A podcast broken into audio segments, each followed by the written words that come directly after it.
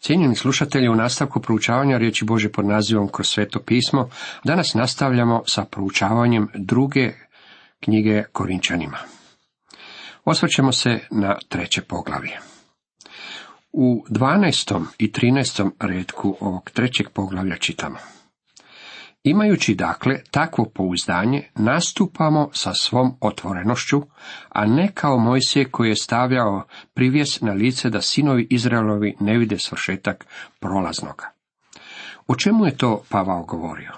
Moramo prepoznati da je postojalo prvo i drugo davanje zakona.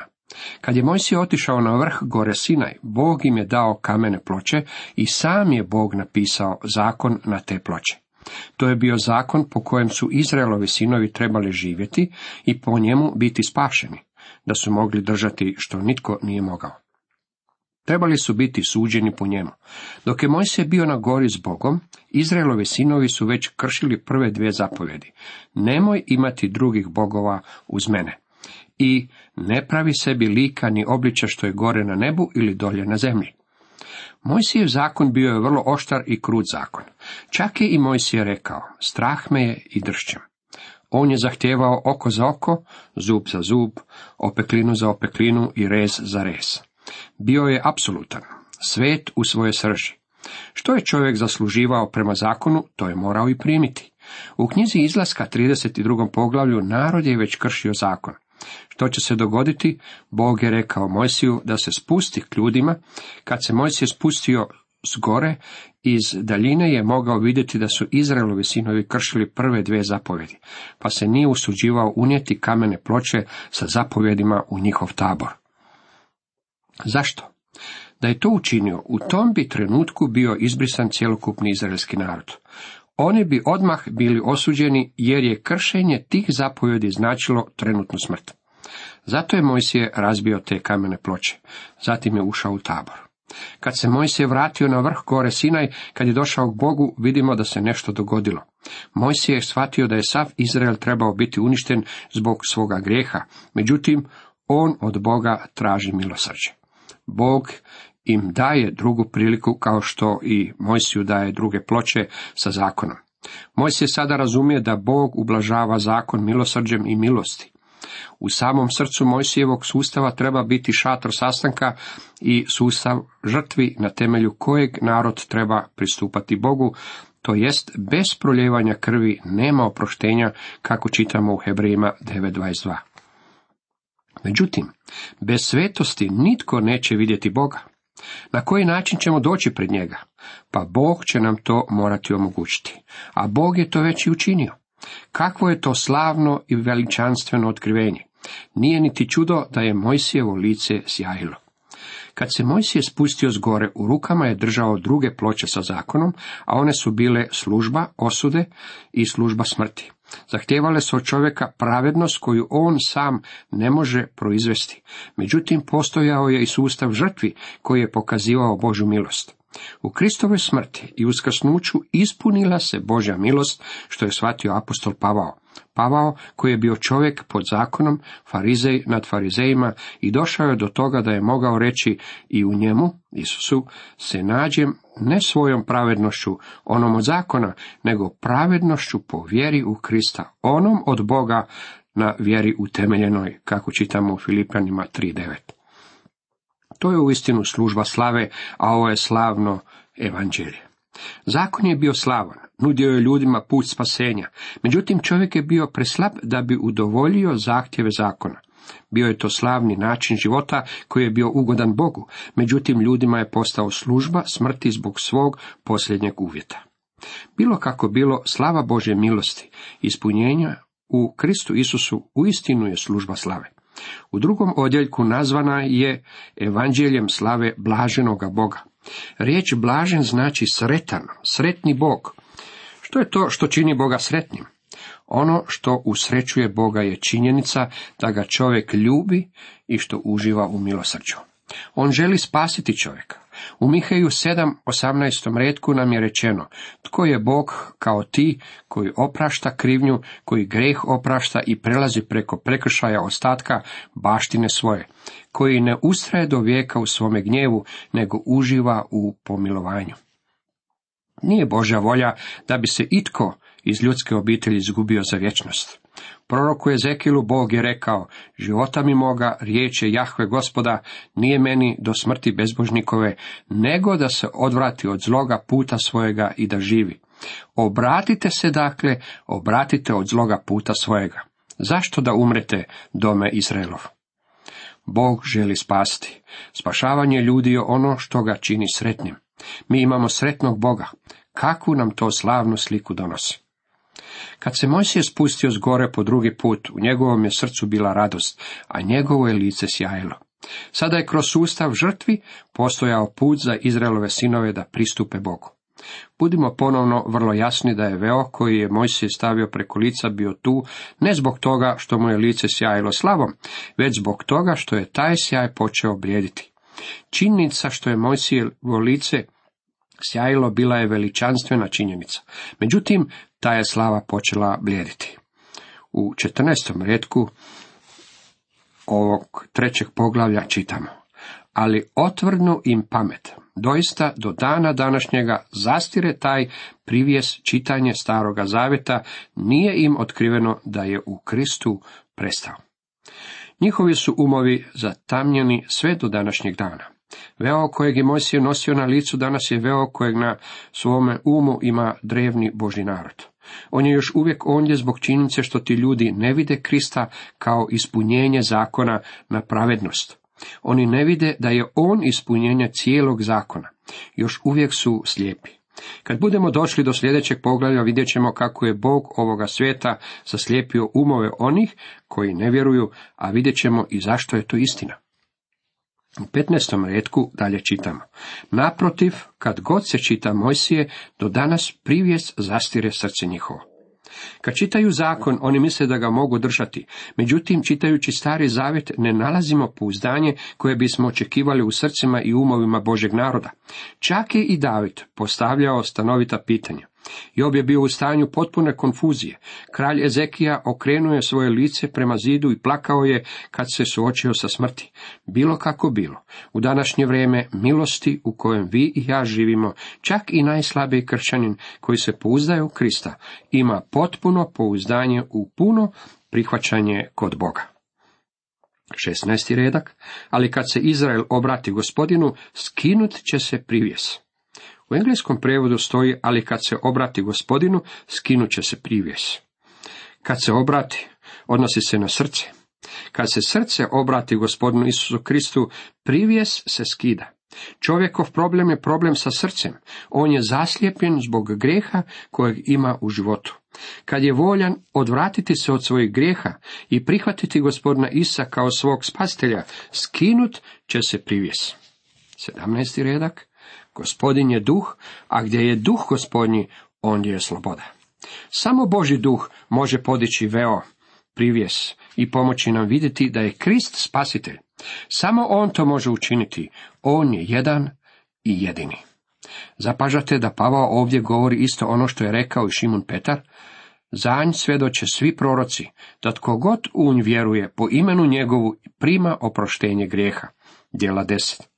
Dragi prijatelji, ako ne vidite gospodina Isa Krista u starome zavetu, Boži duh nije vaš učitelj, jer Boži duh uzima ono što je Kristovo i pokazuje to nama.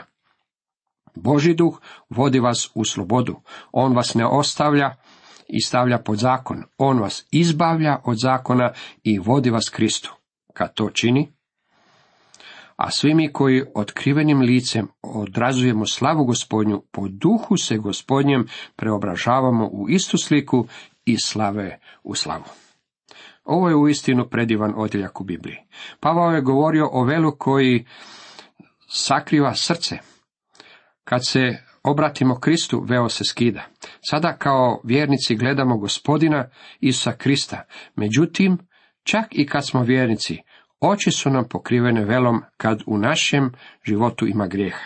Međutim, kad taj grijeh priznamo Bogu i u zajedništvu smo s njim, gledamo na njega, tada mi otkrivena lica gledamo, ne odražavamo kao što to stoji u drugim prevodima, kao u zrcalu slavu Božju. Zamisao ovdje nije u održavanju i odražavanju kako bi došlo do promjene, već se radi o gledanju do preobraženja. Tada možemo odražavati njegov lik. Mislim da je točniji prijevod sljedeći. Gledajući kao u zrcalu slavu gospodnju, preobražavamo se u istu sliku i slave u slavu po duhu gospodnjem. Gospođa Sajvet radila je na Amplifet Bibl, proširena Biblija, dok je još bila živa. Običavao sam s njom zapadati u prijateljske bitke. Ona bi me čula na radiju i ponekad kad sam govorio o njenoj proširenoj verziji Biblije, postavljao sam pitanja. Bila je izuzetno bistra žena i želim biti iskren, pa ću vam reći da sam izgubio većinu bitaka. Međutim, dobio sam prijateljsku bitku oko ovog stiha. Navešću vam ovaj stih iz njene proširene verzije a svi mi otkrivena lica nastavljamo gledati u Božoj riječi, kao u zrcalu slavu gospodnju i stalno se preobražavamo u njegovu vlastitu sliku sa sve većom slavom iz jednog stupnja slave u drugi. A to dolazi od gospodina koji je duh. To je odličan prevod osim riječi preobražavamo. Samo se gospodin Isus preobrazio. Još nikada nisam vidio kršćanina koji bi bio preobražen. Istina je da je Božja riječ zrcalo u koje moramo gledati i mi ga gledamo, samo gledamo u Krista. To je razlog zbog kojeg moramo ostati u Božoj riječi i gledati gospodina Isa. Dok ga gledate, vi se mijenjate. Drugim riječima, Božja riječ čini mnogo više od obnove, regeneracije. Mi smo obnovljeni svetim duhom koji zato upotrebljava Božju riječ. Ta nanovo ste rođeni ne iz sjemena raspadljiva, nego neraspadljiva riječju Boga koji živi i ostaje 1. Petrova 1.23. Također nas preobražuje i Božja riječ. Kako li je to samo važno? Da sam barem proveo više vremena gledajući u zrcalo, gledajući njega. Dragi prijatelji, Isusa vidimo u Božoj riječi. On nije superstar, on nije običan čovjek. U Božoj riječi vidimo otkrivenog Krista. Kako li je on predivan? Dr. Harry Allen, Ironside, ispričao je priču o starom škotu koji je ležao u patnjama i umirao. Liječnik mu je rekao da mu nije preostalo baš puno vremena. Jedan je prijatelj došao posjetiti ga na kratko i rekao mu je. Rekli su mi da nećeš više dugo biti s nama. To je lijepa stvar za reći čovjeku koji umire. Zatim je nastavio. Nadam se da ćeš gledati obrise blaženog lica našeg spasitelja kad budeš prolazio dolinom sjena. Umirući čovjek pogledao je kad je skupio malo snage i odgovorio je. Ne želim obrise. Ovih četrdeset godina imao sam puni pogled na njegovo blaženo lice i neću se zadovoljiti s nekim od tvojih obrisa. Kako je divno gledati ga već danas. Možda se neki od vas sjećaju priče Natanijela Hotorna o velikom kamenom licu. Jedan je dječak živio u selu pokraj kojeg se nalazila gora sa stjenjakom koji su nazivali veliko kameno lice. Ljudi su prepričavali legendu da će jednog dana u selo doći netko tko će izgledati poput velikog kamenog lica. On će za selo učiniti velike stvari i biti sredstvo velikih blagoslova. Priča se uistinu dojmila dječaka. Tijekom svog života on bi gledao veliko kameno lice svaki put kad bi zato imao vremena i sanjao bi o vremenu kad će u selo doći netko tko će imati lice poput velikog kamenog lica. Prolazile su godine i kako je vrijeme proticalo, on je postao mladić, a zatim starac. Jednog je dana teturao ulicom, kad ga je netko ugledao kako prolazi povikao. Došao je, onaj koji izgleda poput velikog kamenog lica je ovdje. Taj je čovjek tako dugo gledao u veliko kameno lice da je sada nosio njegov lik. Poslušajte me, želite li biti nalik Kristu? Tada provodite svoje vrijeme gledajući Isusa. Sjećam se da nas je dr. Levis Šafer zaustavljao kad bismo pjevali pjesmu Odvojite vrijeme da budete sveti, razgovarajte često sa svojim gospodinom. On bi nam rekao, izmijenite prvi stih, pjevajmo Odvojite vrijeme da ga gledamo. Želite li biti sveti? Onda ga gledajte. Okrenite oči k Isusu, uperite puni pogled u njegovo predivno lice i stvari ovog svijeta postaće nebitne, u svjetlu njegove slave i milosti. Meni je ovo uistinu potrebno. Nadam se da i vi osjećate potrebu da vidite Božje lice na stranicama Bože riječi kako biste postali što sličniji njemu. Četvrto poglavlje nastavlja i ima za temu Božja utjeha u službi patnje za Krista. Tu nalazimo još jedan oblik Bože utjehe. Vidjeli smo Bože poticaje za životne planove u prvome poglavlju. Zatim u drugom poglavlju razmatrali smo Božu utjehu u obnavljanju kršćanina koji je sagriješio.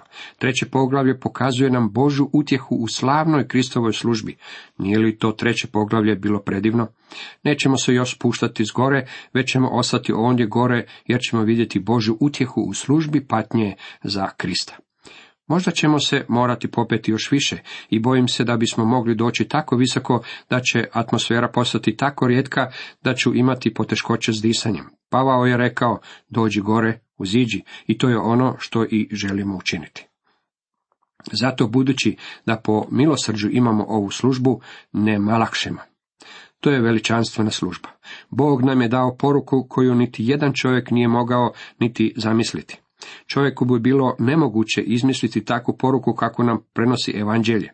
Ne znam zašto mi je Bog dopustio da budem službenik slavnog evanđelja, osim zbog njegove milosti.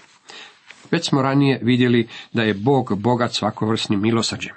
Bog nije iscrpio svoja milosrđa prije nego što je došao do mene, jer je vidio da će meni biti potrebno mnogo njegovog milosrđa. On je bio bogat milosrđima prema meni. Po svojem milosrđu dopustio mi je da imam radio program preko kojeg ću poučavati Bibliju. S obzirom da je to po njegovom milosrđu, ne malaksavamo, već se u tome radujemo. Što je to tako lijepo u svezi s tom službom? Reći ću vam što. Kad sam bio na fakultetu, proučavao sam religije. U stvari tako sam bio općinjen njima da sam prvih godina moje službe bio odlučan baviti se komparacijom religija. Iako nisam to činio, upoznat sam sa podosta religija koje postoje na svijetu. Želim da znate koje su razlike između kršćanstva, evanđelja Božje milosti i religija ovoga svijeta. To se jednostavno može izreći jednom riječi. Sve religije svijeta govore čini, čini, čini. Evanđelje nam govori učinjeno. Evanđelje mi govori da je Bog za mene nešto učinio. Ja u to moram vjerovati, ja se moram pouzdavati u njega. Jedini način na koji mu mogu pristupiti je po vjeri, a bez vjere nemoguće mu je udovoljiti. Kao kontrast ovome sve religije ovoga svijeta govore čini. Gotovo je zabavno promatrati što kultovi u našoj zemlji govore ljudima da moraju učiniti kako bi bili u ispravnom odnosu s Bogom. Jedan kult tvrdi kako postoje četiri stvari. Drugi kult govori kako postoji sedam stvari, a treći kult govori kako postoji deset stvari koje morate učiniti, deset zapovjedi. Neki od ovih kultova govore vam kako morate imati vjere. Međutim, pod vjerom ne misle na pouzdavanje u gospodina Isusa, već na priznavanje da je Isus i njegova smrt prije gotovo 2000 godina povijesna činjenica. Moram vam reći kako vas neće spasti samo činjenica da je Isus umro. Dragi prijatelji, Isus Krist je umro za naše grijehe i uskrsnuje suglasno pismima. To je ono što svakako moramo razlikovati u tome. Mi svoje pouzdanje moramo staviti na njegovo dovršeno djelo na križu. Svršeno je, učinjeno je. Pavao je jedan dio svog života proživio pod zakonom. Znao je što to znači živjeti pod zakonom i sustavom vjerovanja koji ti nalaže. Čini, čini, čini. Rekao je, ja sam Hebrej od Hebreja po zakonu, farizej, po revnosti, progonitelj crkve, po pravednosti zakonskoj, besprekoran. On je bio pod zakonom i nadao se da će dobrim dijelima izraditi svoje spasenje. Tada je jednog dana susreo gospodina Isusa na putu za Damask. Nakon što ga je upoznao kao gospodina i spastelja, napisao je, čitam u Filipljanima 3.9, što više u njemu se nađem, ne svojom pravednošću, onom od zakona, nego pravednošću po vjeri u Krista, onom od Boga na vjeri utemeljenoj. Vidite, nakon što se Pavao našao pred Isusom Kristom, vidio je da nikada neće postići spasenje svojim snagama. Bilo kakva pravednost koju bi imao po zakonu nije mu mogla biti dovoljna pred Bogom. Trebao je imati Kristovu pravednost. Pavao je rekao da je to za njega bio novi dan. Kad prepoznamo tu činjenicu, svakome od nas svane novi dan. Nama je danas potrebno milosrđe. Bog je milosrdan. Bog nas ljubi, Bog je u svome smilovanju osigurao spastelja i danas nas spašava po svojoj milosti, kako je Bog divan, zar ne? Cijenjeni slušatelji, toliko za danas.